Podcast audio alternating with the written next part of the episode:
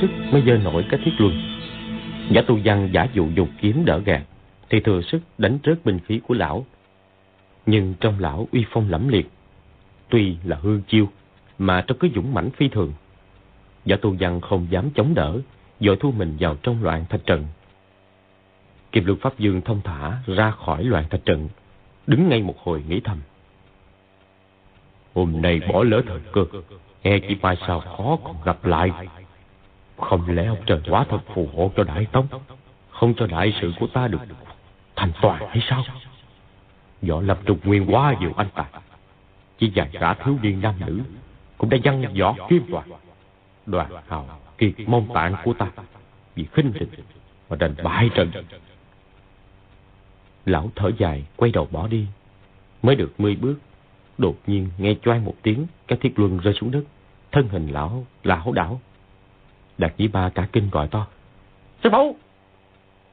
Chạy tới đỡ rồi hỏi. Sư phụ, sư phụ có sao không? Kim luân Pháp Dương cau mày im lặng Đưa tay Hoàng Gia Y nói nhỏ. Đáng tiếc Thật là đáng tiếc Thôi chúng ta đi thôi. Một võ sĩ Mông Cổ chắc ngựa lại.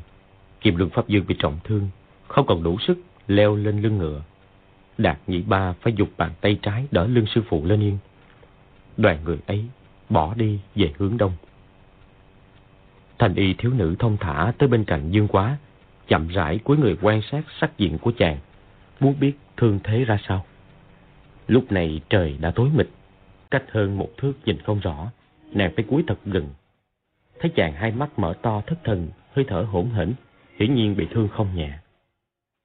Trong cơn nửa mê nửa tỉnh, Dương quả thấy trước mặt mình một đôi mắt đen lấy hiền hòa, hệt như ánh mắt tiểu long nữ vẫn nhìn chàng, vừa dịu dàng vừa ấm áp. Bèn giơ hai tay ôm lấy nàng gọi. Cô cô, Quá Nhi bị thương rồi. Cô cô đừng bỏ mặt Quá Nhi mà đi nghe cô cô. Thiếu nữ vừa ngượng vừa lo đẩy nhẹ ra. Vết thương ở ngực Dương quả lập tức đau nhói. Chàng kêu ối một tiếng. Thiếu nữ đành để yên nói nhỏ muội không phải là cô cô của huynh đâu huynh hãy buông mũi ra nào. Dương quá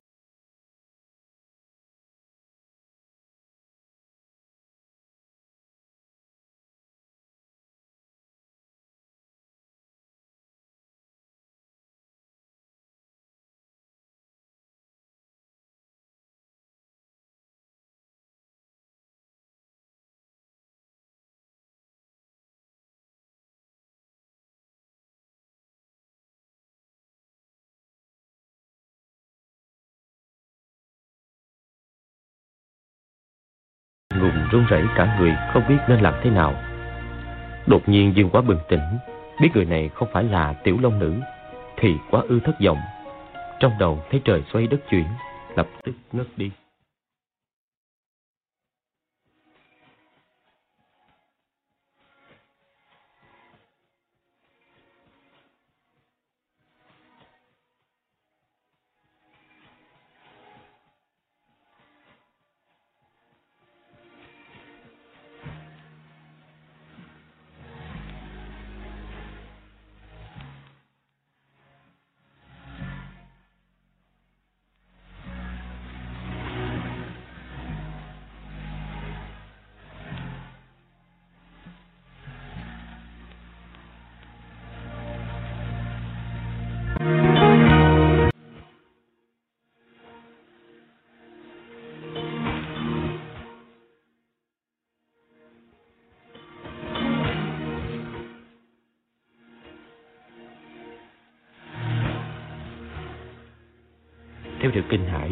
Thấy quách phù và huynh đệ họ võ đều dây quanh Hoàng Dung hỏi han hầu hạ.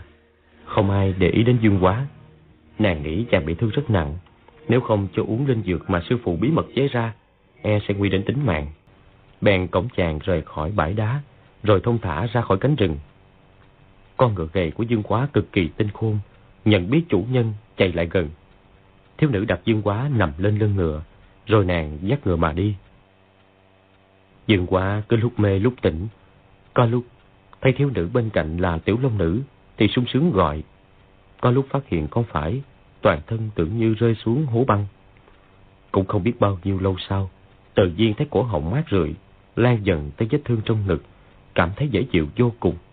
Mới từ từ mở mắt ra. Thì không khỏi kinh ngạc. Hóa ra chàng đang nằm trên giường, đắp ngang mình một tấm chăn mỏng. Chàng định ngồi dậy, bỗng thấy xương ngực đau nhói, không dám cựa quậy nữa. Quay đầu nhìn ra, chỉ thấy bên sông cửa một thanh y thiếu nữ, tay trái đè giấy, tay phải cầm bút đang viết. Nàng ngồi quay lưng về phía chàng, không nhìn thấy diện mạo, nhưng thân hình nàng thon thả, mảnh mai, kiều mỹ vô cùng. Nhìn xung quanh thấy đây là một gian nhà lá, bàn ghế, giường đều bằng gỗ, hết sức giản dị, mộc mạc. Bốn bức tường sạch bông, không một vết bụi. Thanh u, tuyệt tục. Trên cái chõng tre cạnh giường có một chiếc đàn dao và một cây sáo trúc. Chàng chỉ nhớ mình bị thương trong trận ác đấu với Kim Luân Pháp Dương tại loạn thạch trận.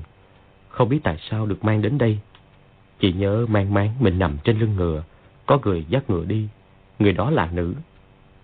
Bây giờ nhìn kỹ sau lưng, nhớ ra người ấy chính là thiếu nữ đang ngồi kia. Thiếu nữ đang mãi giết, chỉ thấy cánh tay phải nàng ta lay động nhẹ, tư thế thanh thoát tự nhiên. Nơi đây tĩnh mịch hoàn toàn so với cuộc ác đấu ở loạn thạch trận vừa rồi, thật y như một thế giới khác. Chàng không dám lên tiếng làm phiền thiếu nữ, cứ nằm yên như thế, vừa tỉnh sau một giấc mộng hoặc một cơn say. Bỗng nhiên chàng nhớ ra, thanh y thiếu nữ kia chính là người ở dọc đường Tràng An đã cảnh báo cho chàng biết về Lý Mặt Sầu. Sau đó liên thủ với chàng cứu lục vô sông. Chàng nghĩ hai bên không quen biết thân thích gì, tại sao nàng lại cứu chàng thế này? Chàng buộc miệng hỏi. Tỷ tỷ, thì ra, thì ra là đây là tỷ tỷ cứu sống đệ. Thiếu nữ dừng bút, không ngoảnh lại, dịu dàng nói. Cũng không thể nói là muội cứu sống huynh. muội tình cờ đi qua thôi. Thấy lão hòa thượng Tây Tạng quá càng rỡ. Huynh lại bị thương. Nàng nói rồi hơi cúi đầu. Nhưng quá nói. Tỷ tỷ, để, để. Chàng cảm kích. Nhất thời ngẹn ngào nói không nên lời. Thiếu nữ nói. Huynh có lòng nghĩa hiệp mà. Bất chấp nguy hiểm cứu mạng người khác. Chứ muội chỉ giúp được tí chút. Đâu có đáng gì. Dương quá nói. Quách ba mẫu đối với đệ còn có ơn dưỡng dục. Quách ba mẫu gặp nguy nan. Đệ ắt phải cứu. Còn tỷ tỷ với đệ. Thiếu nữ nói. Muội không nói đến quách bá mẫu của huynh mà là nói về lục vô song muội tử. Ba chữ lục vô song dương quá đã lâu không nhớ tới. Nghe thiếu nữ nhắc đến rồi hỏi lục cô nương có được bình an không? Vết thương đã lành hẳn chưa hả tỷ? Thiếu nữ nói đa tạ huynh quan hoài vết thương của lục muội đã lành hẳn rồi. Thì ra huynh vẫn chưa quên lục muội à Dương Quá nghe thiếu nữ nói về lục vô song với giọng nói thân thiết, bèn hỏi. Không biết tỷ tỷ với lục cô nương xưng hô như thế nào? Thiếu nữ không trả lời, mỉm cười nói. Huynh đừng có một tỷ tỷ, hai tỷ tỷ nữa. muội còn ít tuổi hơn Huynh mà. Dừng một lát, cười nói tiếp. Cũng không hiểu tại sao lại gọi người ta là cô cô. Đến lúc đổi cách xưng hô, chỉ e đã muộn. Dương quá đỏ mặt, Đoán là trong lúc hôn mê, chàng đã tưởng nhầm thiếu nữ là tiểu long nữ, cứ luôn miệng gọi cô cô. Không chừng còn nói những lời thân mật vượt quá lễ giáo. Càng nghĩ càng cảm thấy bất an ấp úng. Cô, cô nương không không trách ta chứ? Thiếu nữ cười nói. Dĩ nhiên là muội không trách huynh rồi. Huynh cứ yên tâm ở đây dưỡng thương. Khi nào khỏe lại sẽ đi tìm cô cô của huynh. Lại nói thêm. Cũng đừng quá lo, rồi huynh sẽ tìm thấy thôi. Mấy lời vừa nói dịu dàng hiền hòa ấm áp trân trọng, khiến người nghe vừa yên tâm vừa vui lòng. Thật khác hẳn với tất cả các thiếu nữ mà Dương Quá từng gặp. Nàng không hoạt bát nhanh nhẹn như lục vô song, cũng không kêu căng khó chịu như quách phù. Gia lục yến thì hào sản không ràng buộc. Hoàng Nhan Bình yếu ớt đáng thương. Còn tiểu lâm nữ ban đầu lạnh nhạt băng giá, không thèm quan tâm. Về sau thì đầm thấm chung tình, sống chết có nhau. Tính nết có vẻ thiên về cực đoan. Chỉ riêng thanh y thiếu nữ là dịu dàng thanh nhã, chu đáo ân cần. Biết chàng thương nhớ cô cô, thì khuyên chàng yên tâm dưỡng thương, lúc nào khỏi hãy đi tìm, mà tìm khắc thấy. Ở bên nàng cảm thấy thật yên bình. Nàng nói xong, lại cầm bút viết, Dương Quá hỏi. Cô nương quý tính là gì? Thiếu nữ nói. Huynh đừng hỏi gì nữa. Hãy cứ nằm yên đó đi. Không nên nghĩ ngợi lung tung. Nội thương mới mau lành. Dương Quá nói. Thôi được. Thực ra ta đã biết là có hỏi cũng vô ích. Cô nương có khuôn mặt. Còn chẳng cho nhìn. Huống chi chịu nói họ tên. Thiếu nữ thở dài. Tướng mạo của muội xấu xí lắm. Huynh đã nhìn thấy rồi mà. Dương Quá nói. Không, không phải. Đó là cô nương để mặt nạ thôi. Thiếu nữ nói. Nếu mà muội xinh xắn như cô cô của huynh á, cần gì phải đeo mặt nạ kia chứ? Dương Quả nghe nàng khen tiểu long nữ xinh đẹp thì rất sung sướng hỏi. Tại sao cô nương biết cô cô của ta xinh đẹp? Thiếu nữ nói. Muội chưa hề gặp. Nhưng trong giấc ngủ mà huynh cứ luôn miệng nhớ nhớ thương thương như thế, thì nàng ta hẳn phải là đệ nhất mỹ nhân trong thiên hạ rồi. Dương Quả thở dài. Ta nhớ thương nàng, không chỉ vì nàng xinh đẹp, dẫu nàng có là đệ nhất xú nhân trong thiên hạ, thì ta cũng nhớ thương nàng như vậy. Có điều, có điều là nếu cô nương nhìn thấy nàng, thì thế nào cũng phải khen nàng đẹp. Câu này mà nói với Quách Phù và Lục Vô Sông, nhất định chàng sẽ bị họ châm biếm vài câu. Còn thiếu nữ này thì nói. Chắc chắn là như vậy. Nàng không chỉ xinh xắn, mà đối với huynh hẳn là tốt lắm. Nói xong, nàng lại cúi xuống bàn mà viết. Dương quả nhìn lên nóc nhà một hồi, không nhìn được, lại quay đầu nhìn thân hình thon thả của thanh y thiếu nữ hỏi. Cô nương viết cái gì mà chăm chú vậy? Thiếu nữ đáp. Mũi tập viết chữ. Dương quả hỏi. Cô nương viết chữ kiểu gì? Thiếu nữ nói. Chữ mùi xấu lắm, đâu có kiểu cách gì đâu. Dương quả nói. Cô nương quá khiêm tốn, ta đoán chữ cô nương phải rất đẹp. Thiếu nữ cười nói. Ồ, huynh lạ thật. Tại sao huynh lại đoán như vậy? Dương quả nói. Cô nương có nhân phẩm tuấn nhã dường ấy. Thư pháp ắt phải tuấn nhã. Cô nương cho ta xem vài chữ được không? Thiếu nữ là mỉm cười nói. Chữ của muội chẳng đáng xem đâu. Chờ khi nào huynh dưỡng thương khỏe rồi, sẽ nhờ huynh dạy muội viết chữ. Dương Quá thầm cảm kích Hoàng Dung hồi ở đào hoa đảo, đã dạy chàng đọc sách viết chữ. Nếu hồi ấy chàng không chịu học, thì đừng nói là phân biệt thư pháp hay dở, mà ngay cả người ta viết chữ gì mình cũng không đọc được.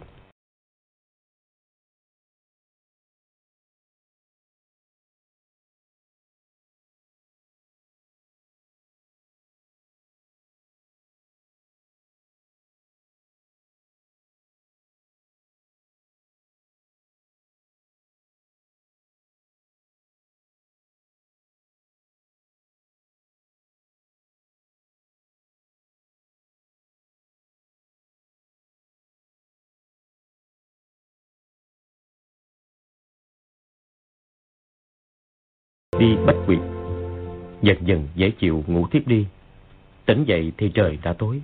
Thiếu nữ dọn cơm trên một cái chõng tre sát giường, bón cơm cho chàng ăn. Đũa tre, bát sành, tuy là vật thô sơ, nhưng đều mới nguyên, nhìn vào thấy ngay có sự chăm chút.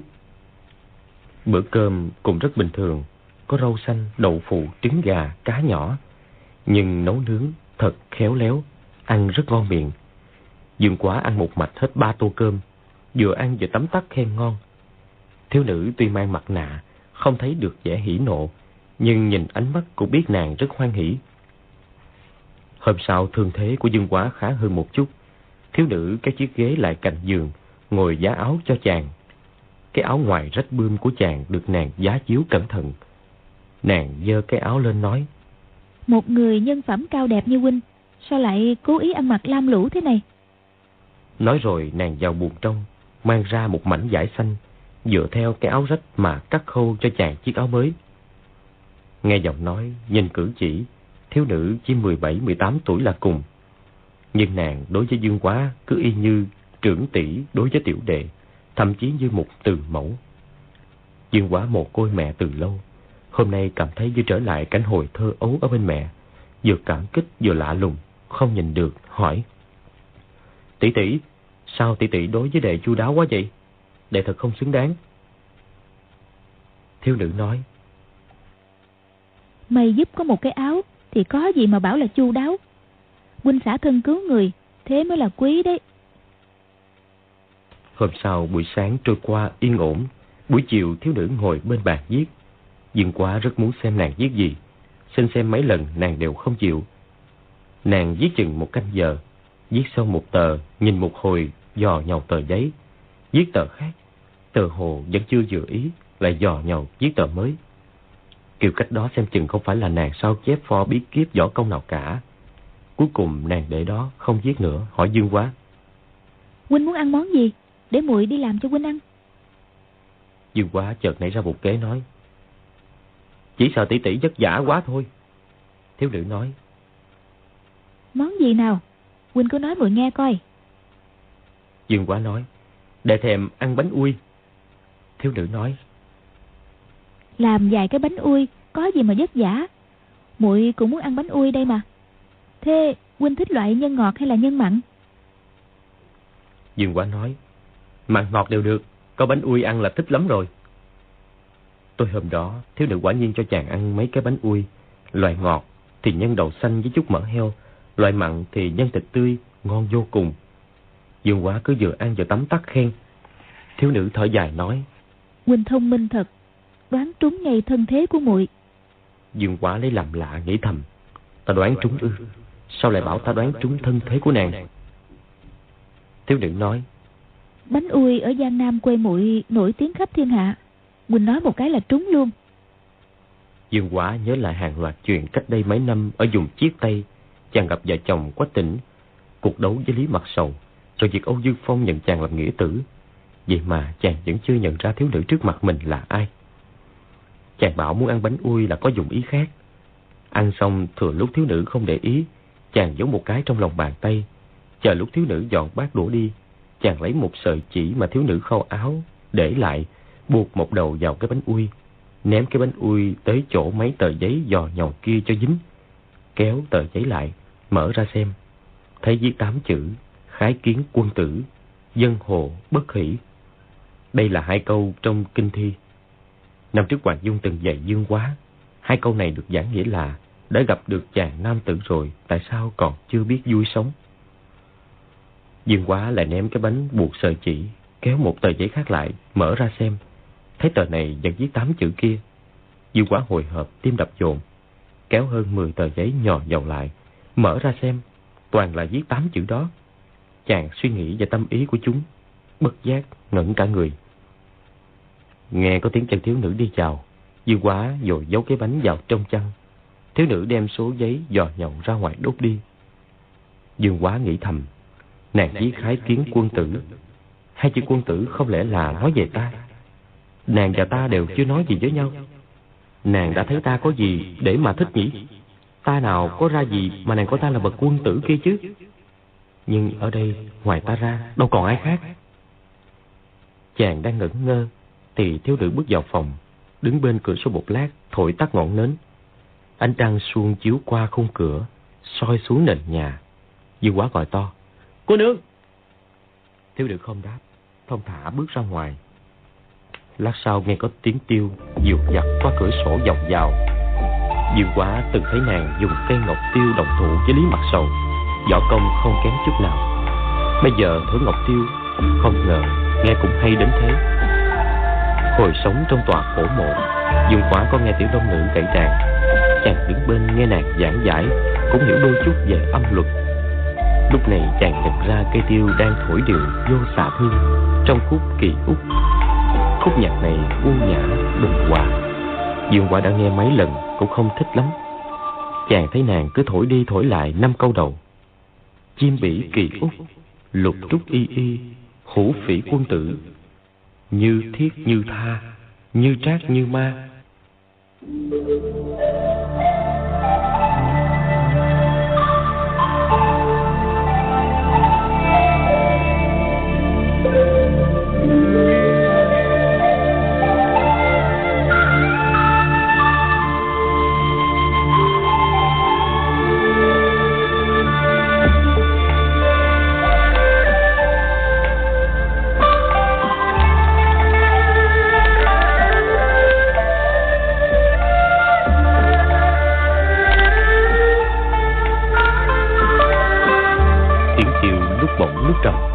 Lúc nhanh lúc chậm Dẫn năm câu kia, nghe quyến luyến triền miên. Dương quá biết đó là mấy câu trong kinh thi, khen ngợi một trang nam nhi thanh nhã tuấn tú, có chí, như một viên ngọc đẹp đã được mài dũa dày. Dương quá nghe hồi lâu, bất giác ngâm nga khe khẽ hai câu đầu. Chim bỉ kỳ úc, lục trúc y y. Đột nhiên tiếng tiêu ngừng bặt.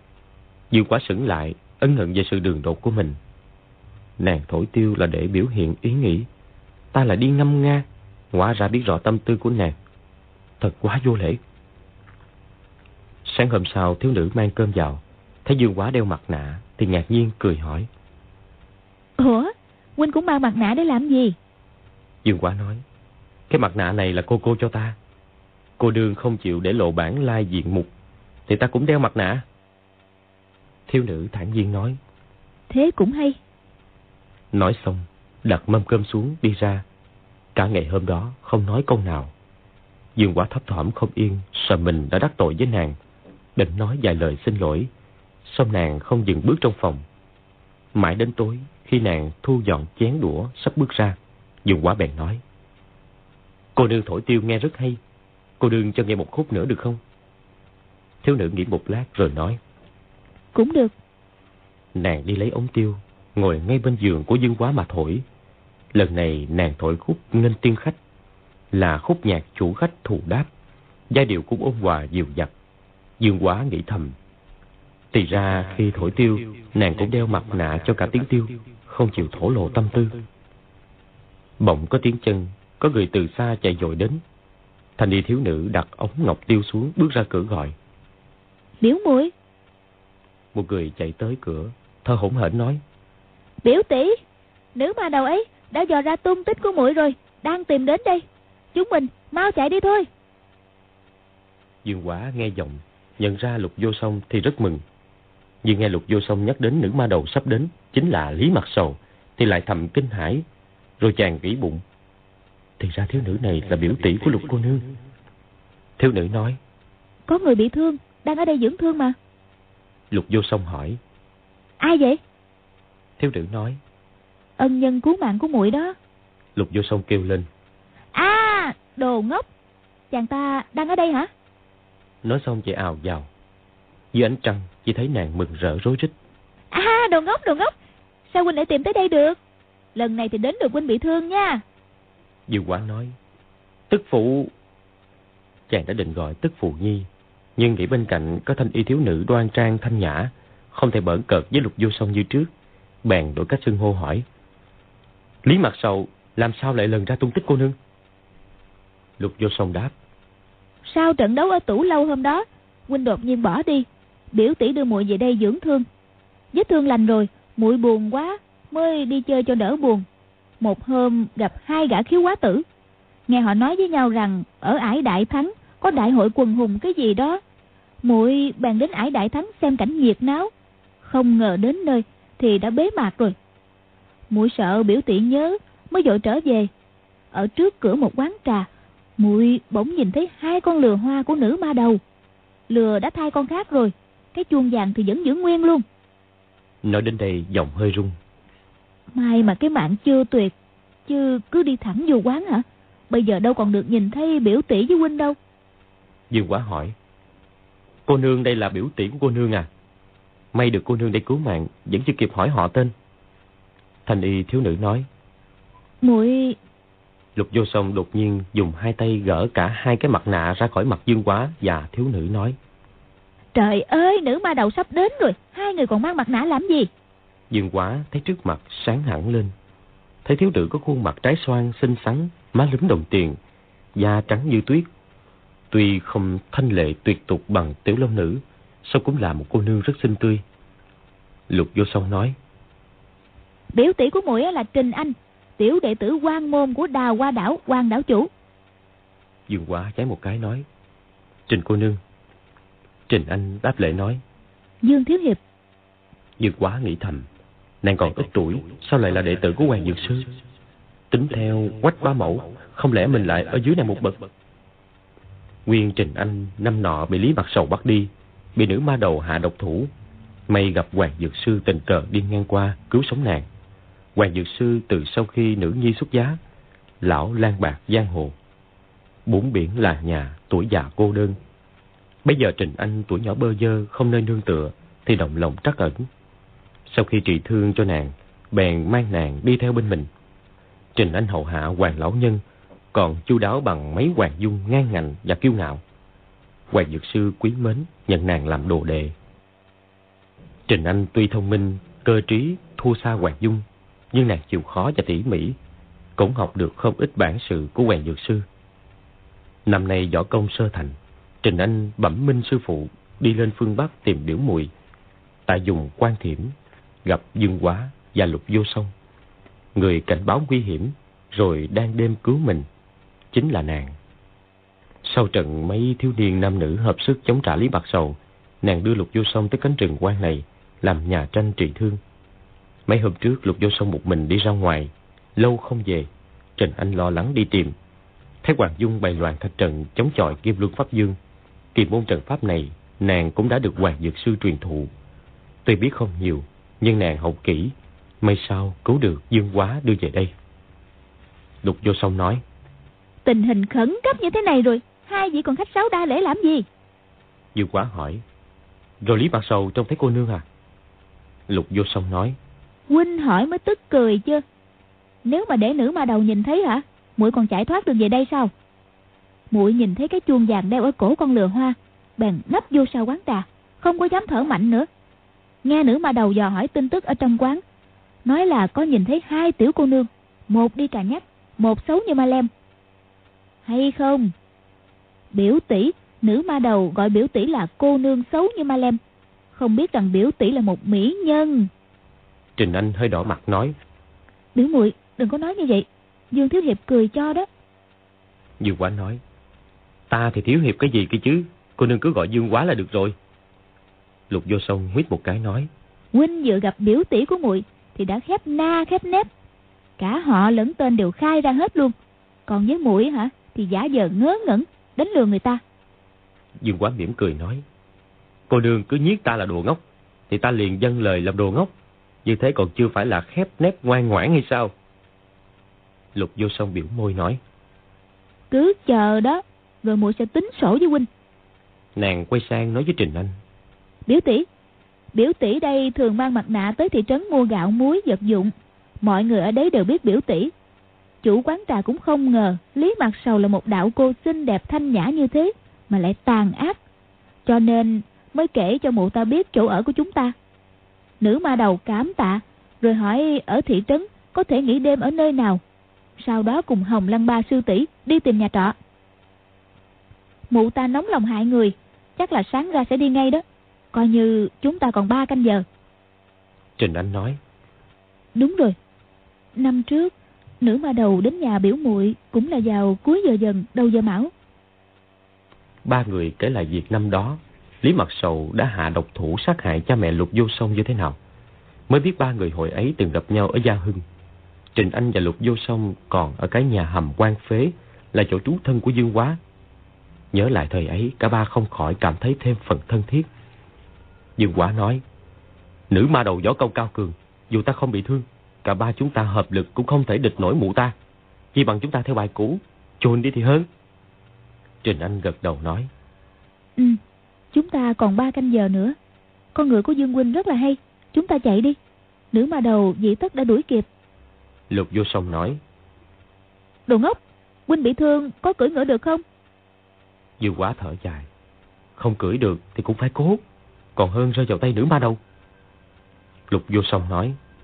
Chúng ta chỉ có một con ngựa à? Biểu tỷ, biểu tỷ hãy đưa Dương Huynh chạy về hướng Tây. muội sẽ nghi binh, dụ nữ ma đầu đuổi về hướng Đông. Trình Anh hơi đỏ mặt nói. Không, biểu muội hãy đi với Dương Huynh. Tỷ với Lý Mặt Sầu không có thâm cừu đại oán. Mụ ta có bắt được, cũng không hẳn sẽ sát hại tỷ đâu. muội mà sa vào tay mụ ta, nguy hiểm lắm. Lục vô song nói. Nếu mà nữ ma đầu đuổi kịp muội hả? Thấy muội đi cùng Dương Huynh, chẳng quá ra làm liên lụy đến Dương Huynh sao? Hai thiếu nữ cứ mỗi người một câu dường cho nhau, đi cùng với Dương Quá. Dương Quá nghe một hồi vô cùng cảm động, nghĩ hai cô nương này đều là người có nghĩa khí, trong lúc nguy cấp cam lòng mạo hiểm cứu mạng chàng. Dù chẳng có bị nữ ma đầu giết hại, cũng coi như đã sống một cuộc đời không uổng phí. Chỉ nghe Lục Vô Song nói. Đồ ngốc, Huynh hãy nói xem. Huynh muốn biểu tỷ của muội đi trốn cùng với Huynh, hay là muốn muội đi cùng? Dương quá chưa trả lời, Trình Anh nói. Sao biểu muội còn gọi Dương Huynh là đồ ngốc mãi thế? Không sợ Dương Huynh giận sao? Lục Vô Song lè lưỡi cười. Trời ơi, nhìn biểu tỷ kìa. Biểu tỷ đối với ngốc huynh hiền dịu như vậy. Chắc là ngốc huynh sẽ chọn biểu tỷ đi cùng. Nàng đổi cách xưng hô, gọi Dương quá là ngốc huynh, coi như đã lùi một bước.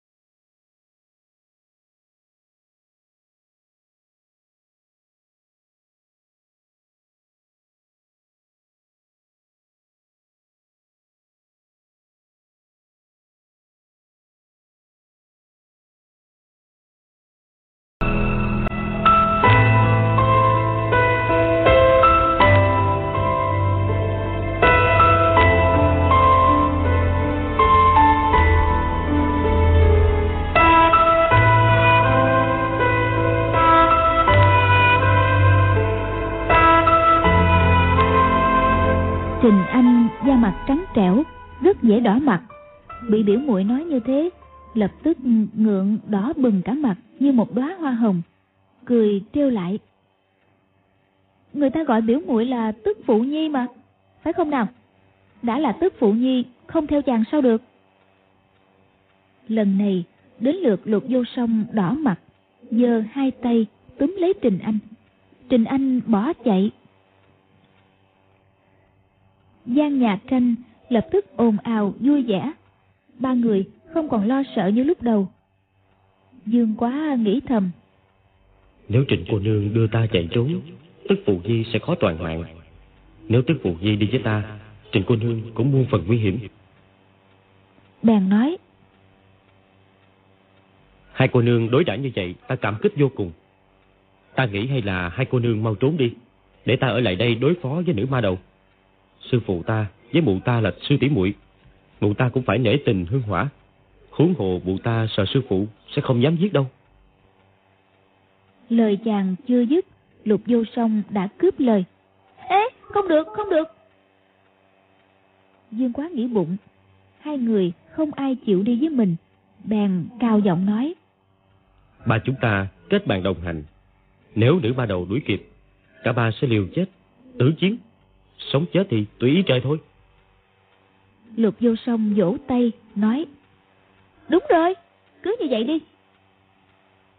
Trình Anh ngẫm nghĩ một lát, lại nói Nữ ba đầu đến như gió lốc, ba người cùng đi, nhất định mụ ta sẽ đuổi kịp ngay. Tử chiến với mụ ta ở dọc đường, chẳng bằng ta cứ ở lại đây, dĩ vật đãi lao. Dương Quá nói Đúng vậy, Trình cô nương biết thuật kỳ môn độn giáp ngay Kim Lương Pháp Dương còn bị dây khốn, Thì xích luyện tiên tử chắc gì đã phá nổi. Lời vừa nói, Đem lại cho ba người một tia hy vọng.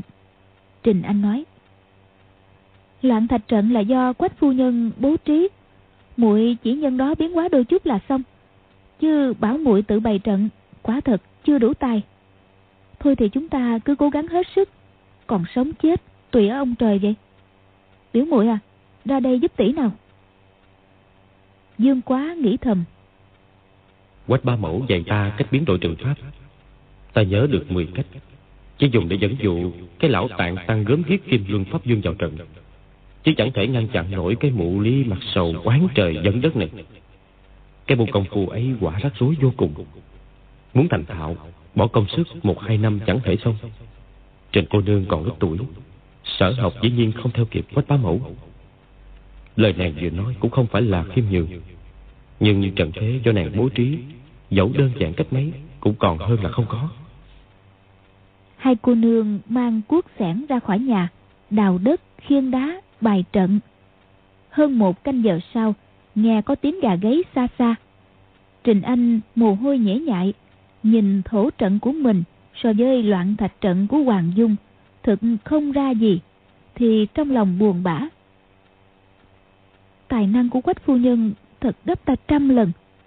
Cái thổ trận thô sơ thế này, làm sao mà ngăn chặn xích luyện ma đầu chứ? Sợ biểu muội và dương quá thất vọng, nàng không dám nói ra. Dưới ánh trăng, lục vô sông thấy sắc mặt biểu tỷ có vẻ lạ. Biết Trình Anh không nắm chắc trận pháp, bèn lấy ra một quyển sách, đi vào phòng đưa cho Dương Quá, nói. Dương Huynh, đây là quyển ngũ độc bí truyền của sư phụ muội. Dương Quá thấy bìa cuốn sách đỏ như máu, thì cũng hơi rần rợn. Lục vô song nói. muội nói dối sư phụ muội rằng quyển sách nó bị cái bàn lấy mất. Khi sư phụ bắt được muội, mụ ta sẽ lục thấy nó. Dương huynh chỉ cần xem qua một lần thôi, nhớ rồi thì hãy quỷ nó đi. Nàng già Dương quá lâu nay chưa lần nào nói năng nghiêm túc với nhau. Bây giờ nghĩ rằng chẳng còn sống được mấy lúc nữa, thì không còn bụng dạ nào mà đùa giỡn. Dương quá thấy nàng nghiêm túc, thì gật đầu cầm lấy. Lục vô song lại lấy ra một tấm khăn, nói nhỏ. Nếu mà Dương Huynh không may sa vào tay nữ ma đầu, mụ ta định giết hại Huynh đó. Huynh hãy đưa cái này cho mụ ta. Dương quá thấy một trong bốn mặt của tấm khăn tua tua. Rõ ràng nó bị xé ra từ mảnh vải gì đó. Bông hoa hồng theo trên khăn cũng chỉ có một nửa. Chàng chưa biết dụng ý của nàng nên chưa nhận, hỏi. Là cái gì vậy? Lục vô song nói. Là cái mà muội nhà huynh giao cho nữ ma đầu. Huynh có đáp ứng hay là không? Dương quá gật đầu, nhận lấy, để bên gối. Lục vô song bước tới nhặt lên, nhét vào túi áo của chàng, nói nhỏ. Nè, đừng có để cho biểu tỷ của muội biết đó. Đột nhiên, ngửi thấy mùi đàn ông từ người chàng tỏa ra. Nhớ tới lần cởi áo nắng xương, ngủ chung một giường hôm nào. Trong lòng nao nao, ngơ ngẩn nhìn chàng. Rồi nàng ta quay mình bước ra. Dương quá thấy cái nhìn vừa rồi của nàng vô cùng đắm đuối, thì trống ngực cũng đập dồn. Chàng dở sách ra xem, nhớ kỹ cách giải ngũ độc thần trưởng và độc tính của băng phách ngân châm. Nghĩ thầm. Hai loại giải dược này đều rất khó chế luyện. Nhưng nếu hôm nay ta thoát chết, ngày sau sẽ rất hữu dụng. Bỗng nhiên, nghe có tiếng kẹt cửa.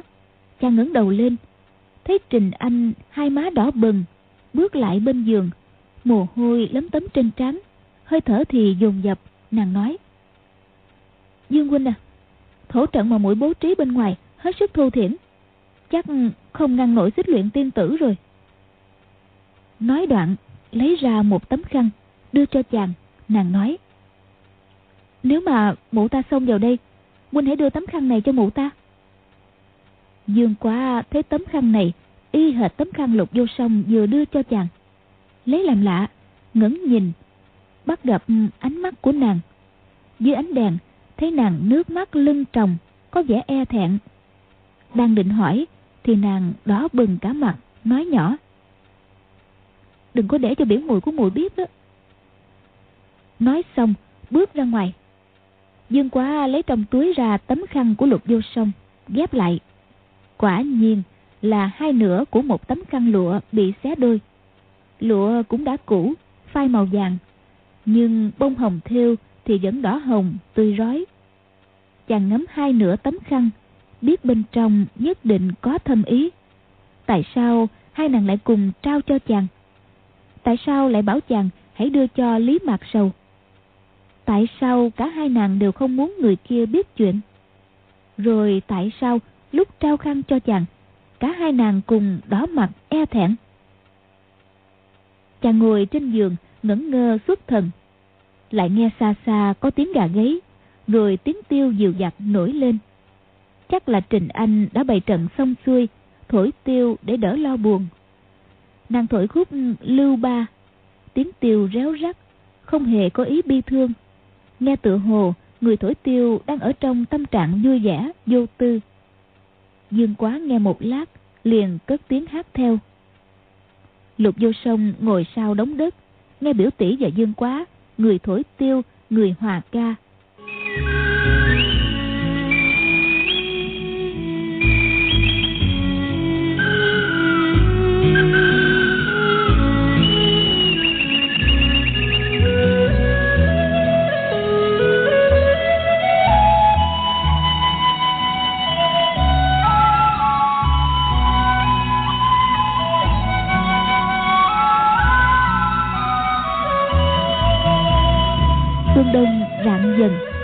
thầm. Sư phụ sắp ập đến đây. Tính mạng của mình cũng sắp tuyệt. Chỉ mong sư phụ nhìn thấy tấm khăn Sẽ tha chết cho Dương Huynh và biểu tỷ. Hai người đó Lục vô sông tính nết vốn đáo để.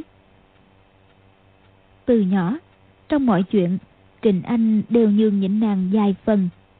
Nhưng giờ đây lâm nguy, Nàng chỉ mong Dương quá bình an vô sự, Ước sao tay qua nạn khỏi. Dương Quá và biểu tỷ sẽ kết thành đôi uyên ương, thì nàng có chết cũng cam lòng. Đang mãi nghĩ, chợt ngẩng lên, thấy bên ngoài đống đất sừng sững một đạo cô áo vàng, tay phải cầm ngang cây phất trần. Gió lay động tà áo, chính là sư phụ Lý Mạc Sầu. Lục vô song giật mình, rút kiếm, đứng dậy. Lý Mạc Sầu đứng im, giỏng tai nghe. Nguyên Lý Mặt Sầu đang nghe tiếng tiêu hòa với tiếng hát. Hồi tưởng tình cảnh nàng ta cùng với ái lữ, lục triển nguyên. Thời trước vẫn thường cùng nhau hòa tấu khúc nhạc lưu ba này. Đấy là chuyện 20 năm trước. Bây giờ âm giận vẫn như cũ, nhưng đã là trăng gió vô tình, người ngầm đổi. Tai nghe tiếng tiêu hòa với lời ca, vô cùng dương dấn. Đột nhiên đau đớn hết chịu nổi, liền khóc tướng lên. Tiếng khóc bi thương thật là hoàn toàn bất ngờ đối với lục vô song. Nàng vốn chỉ quen thấy sư phụ nghiêm khắc, hung sát, chưa một lần mềm yếu khóc than. Tại sao mụ ta đến đây là để báo án sát nhân, lại đứng ngoài cổng mà khóc một cách đau đớn như vậy? Nghe tiếng khóc cực kỳ sầu thảm. Tưởng chừng đứt ruột của lý mạc sầu nàng cũng không khỏi nao lòng. Lý Mặt Sầu đứng khóc Dương Quá và Trình Anh cũng rất đổi kinh ngạc. Tiếng tiêu và tiếng ca lập tức tán loạn. Lý Mặt Sầu đột nhiên ngừng khóc Cất tiếng ca, Âm điệu thê lương, Ca rằng, Hỡi thế gian, tình ái là chi, Mà đôi lứa thề nguyện sống chết. Nam Bắc đôi đàn, Thế rồi ly biệt. Mưa dầm nắng giải, Hai ngã quan sang thiếp nhớ chàng muôn ngàn đau khổ. Thiếp nhớ chàng khốn khổ xiết bao. Hỏi chàng đang ở phương nào, nhấp nhô mây núi nao nao cõi lòng. Khúc nhạc lưu ba vốn là khúc quan ca. Lời ca của lý mặt sầu lại bi thương, ai quán, thành điệu khác hẳn. Tiếng ca càng lúc càng lên cao. Trình anh tâm thần hơi loạn. Khi lý mặt sầu lên giọng cao giúp ở chữ nhớ. Tiếng tiêu của trình anh không lên theo nổi do tiêu giận thanh hòa, mà nội lực của nàng còn non. Nàng do dự một chút rồi chạy vào phòng, bỏ cây tiêu xuống, ngồi gãy cây đàn dao. Dương quá cũng lên cao giọng để trợ thế. Chỉ nghe tiếng ca của lý mặt sầu càng dút lên, sợi dây đàn của trình anh cũng căng lên theo. Phực một tiếng sợi dây chủy đứt luôn. Trình anh sợ hãi, ngón tay đã hơi loạn. Sợi thứ hai của cây đàn là dây vũ, đứt vật. tiếng ca của lý mặt sầu ngân dài cùng tiếng khóc. Sợi dây thứ ba của cây đàn là dây cung cũng đứt luôn. Gãy đàn và thổi sáo, trình anh đều học ở hoàng dược sư. Tuy có minh sư truyền thụ, nhưng nàng còn ít tuổi, thành tựu có hạn. Lý mặt sầu vốn có thể thừa cơ đối phương bị đứt dây đàn, tâm ý hoảng loạn mà xông thẳng vào. Nhưng thấy thổ trận trước căn nhà tranh trông tưởng là lỗn nhổn kỳ thực ẩn tàng sự biến hóa ngũ hành sinh khắc. Lý mạc sầu không am hiểu trận pháp loại này. Trong hoạt tử nhân mộ, từng mấy lần bị mai phục trúng thương, không tránh khỏi lo ngại. Nàng ta chợt nảy ra một kế, liền vòng sang bên hông, vừa cao giọng ca vừa đạp dách mà nhảy vào. Thổ trận của Trình Anh, đây một đống đất, kia một mô đất, hoàn toàn chỉ để giữ cổng, không nghĩ đến việc dách nhà tranh không kiên cố. Lý Mạc Sầu không vào lối cổng, mà vòng ra bên hông nhà, phá dách mà xông vào. Lục vô sông cá kinh, dung kiếm chạy vào nhà. Dương quá đang bị thương, không thể đứng lên đối địch, đành nằm bất động. Trình Anh nghĩ rằng động thủ với Lý Mặt Sầu chỉ uổng mạng mà thôi. Bèn quyết ý, bất chấp sinh tử, điều huyền chuyển luật, gãy khúc nhạc đào yêu. Khúc nhạc này hoa mỹ sáng lạng, tràn ngập giai điệu quan hỷ. Nàng nghĩ thầm. Ta một đời cô khổ, hôm nay được chết bên cạnh Dương Đại ca, kể cũng không uổng. Nàng liếc về phía Dương Quá, Dương Quá mỉm cười với nàng. Trình Anh cảm thấy trong lòng êm dịu, sung sướng, thầm ca. Đào chi yêu yêu, trước trước kỳ hoa. Đào tơ mơn mởn xinh tươi, hoa hồng đơm mật dưới trời xuân trăm. Tiếng đàn reo vui, nghe như có tiếng gió xuân, có hoa thơm đua nở. Vẻ sầu khổ của Lý Mặt Sầu giảm dần, nàng ta hỏi lục vô sông. Quyển sách ấy đâu? Rốt cuộc là cái bàn con lấy đi không? Dương Quá đưa quyển ngũ độc bí truyền cho Lý Mạc Sầu. Chàng nói. Hoàng ban chủ, lỗ ban chủ cái ban đại nhân đại nghĩa. Đời nào sử dụng cuốn tà thư này? Họ đã truyền ngay lệnh. Ban chúng đệ tử không ai được dở xem một trang cuốn sách này. Lý Mạc Sầu thấy cuốn sách còn nguyên dạng thì cả mừng. Biết cái ban hành sự chính phái, luật lệnh nghiêm minh. Chắc quả là họ chưa dở ra mà xem. Dương Quá lại lấy trong túi ra hai nửa tấm khăn thêu trải ở đầu giường, nói Mời đạo cô hãy mang cả đi cho. Lý mặt sầu biến sắc, dùng cây phất trần cuốn lấy hai mảnh khăn, ngẩn ngơ cầm trong tay. Nhất thời, bao nhiêu ý nghĩ dồn dập trong óc, tâm thần bất định. Trình Anh và Lục Vô Sông đưa mắt nhìn nhau, cùng đó mặt. Người này không ngờ người kia đưa khăn cho Dương Quá. Để bây giờ chàng lại đưa ra. Một phen người này nhìn người kia, ai nấy tâm sự trào dân, thu ba giàu dạt. Sát khí trong căn nhà tranh tức thời quá thành tình ý đậm đà. Khúc nhạc đào yêu được Trình Anh gãy càng triền miên quan hỷ. Đột nhiên Lý mặt Sầu xé hai mảnh khăn làm bốn, nói Chuyện cũ đã quên, nhắc lại làm chi? Rồi xé dụng bốn mảnh khăn, tung lên không. Các mảnh dụng rơi lã tả như hoa lê rụng. Trình Anh giật mình lại làm đứt thêm một sợi dây đàn. Lý Mạc Sầu quát lên. Đứt nữa đi này. Trong tiếng bi ca, quả nhiên dày dốc, sợi thứ năm của cây đàn cũng đứt luôn. Lý Mạc Sầu cười khẩy nói. Bây giờ, ta muốn ba đứa người sống cũng không được, mà chết cũng chẳng xong. Phải ôm mặt mà khóc. Lúc này, cây đàn dao chỉ còn có hai sợi. Cầm nghệ của Trình Anh vốn chỉ vào loại tầm thường. Tự nàng khó tạo nên khúc điệu. Lý Mặt Sầu nói. Mau, gãy dài âm thê thảm đi. Thế gian đầy khổ não, có gì là lạc thú. Trình Anh gãy hai tiếng, tuy không thành điệu, nhưng vẫn là âm luật của đào chi yêu yêu. Lý Mặt Sầu quát lên. Được lắm, ta sẽ giết chết một đứa, xem bọn bay có đau buồn hay không. Tiếng quát này làm cho tiếng hát ngừng lại, làm đứt thêm một sợi dây đàn. Lý Mạc Sầu giơ cây phất trần, định đánh xuống đầu lục vô sông. Dương Quá cười nói. Ba người bọn ta hôm nay được cùng chết với nhau. Thật là sướng bằng mấy cuộc sống cô đơn của đạo cô trên thế gian. Anh muội, song muội, hai muội lại đây với huynh nào. Trình Anh và Lục Vô Sông đến bên giường. Dương Quá tay trái cầm tay Trình Anh, tay phải cầm tay Lục Vô Sông, cười nói. Ba đứa mình cùng chết với nhau. Trên đường xuống suối vàng, tha hồ cười đùa. Chẳng thú hơn con mụ độc ác kia hàng chục lần sau.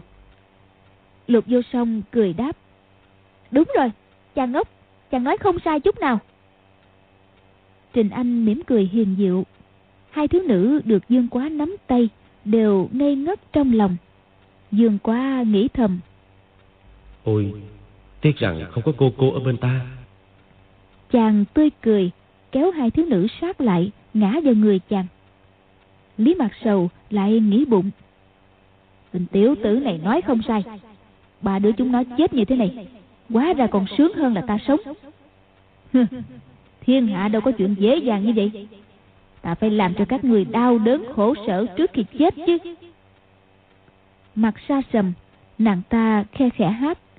Âm điệu lúc nối, lúc đứt, nghe ngạn ngào, khi thì lại nức nở.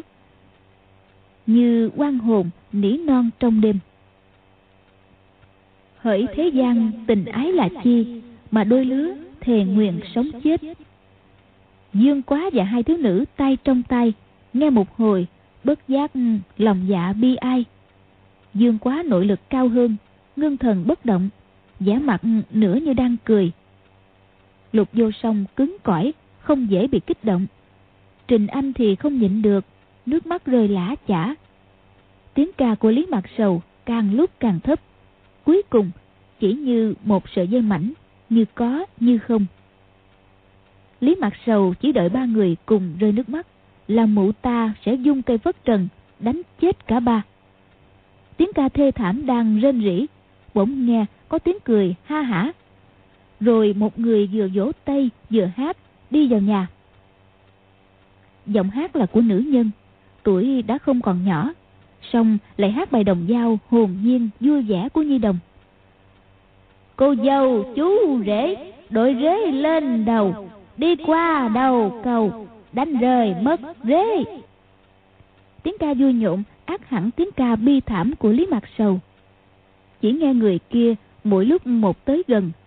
Từ ngoài cổng đã tiến thẳng vào. Là một phụ nữ trung niên, đầu bù, tóc rối, quần áo xộc xệch, hai mắt mở to, cười như một kẻ ngớ ngẩn.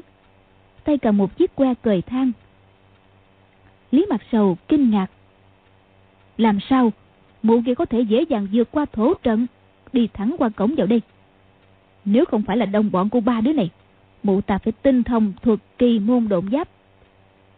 Lý mặt sầu mãi nghĩ sang chuyện khác, sức tác động người khác của tiếng ca bi thảm lập tức suy giảm. Trình anh nhìn thấy nữ nhân kia thì cả mừng, nói, sư tỷ, người này muốn hại muội, sư tỷ mau giúp muội với. Người phụ nữ kia là khúc cô gia dế ở dưới trình anh một bậc, nhưng tuổi thì hơn gấp đôi, cho nên trình anh mới gọi là sư tỷ. Chỉ nghe khúc cô lại vỗ tay, cao giọng hát hết bài. Một ông sao sáng, hai ông sáng sao, rồi lại đến bài chi chi chành chành, cái đanh thổi lửa. Có lúc nhớ lộn chữ này sang chữ kia. Lý mặt sầu muốn dùng tiếng ca sầu khổ, ác tiếng hát vui nhộn. Đâu ngờ khúc cô vốn không hề biết phiền não khổ sở là gì. Trong đầu là một khối hỗn độn, tác động tinh thần từ bên ngoài có mạnh đến mấy cũng chẳng làm gì được khúc cô. Lý mặt sầu bị khúc cô phá rối thì cá giận, mụ nghĩ thầm, phải đập chết con mụ này đi đã. Tiếng ca chưa dứt, đã dùng cây phất trần đánh khúc cô.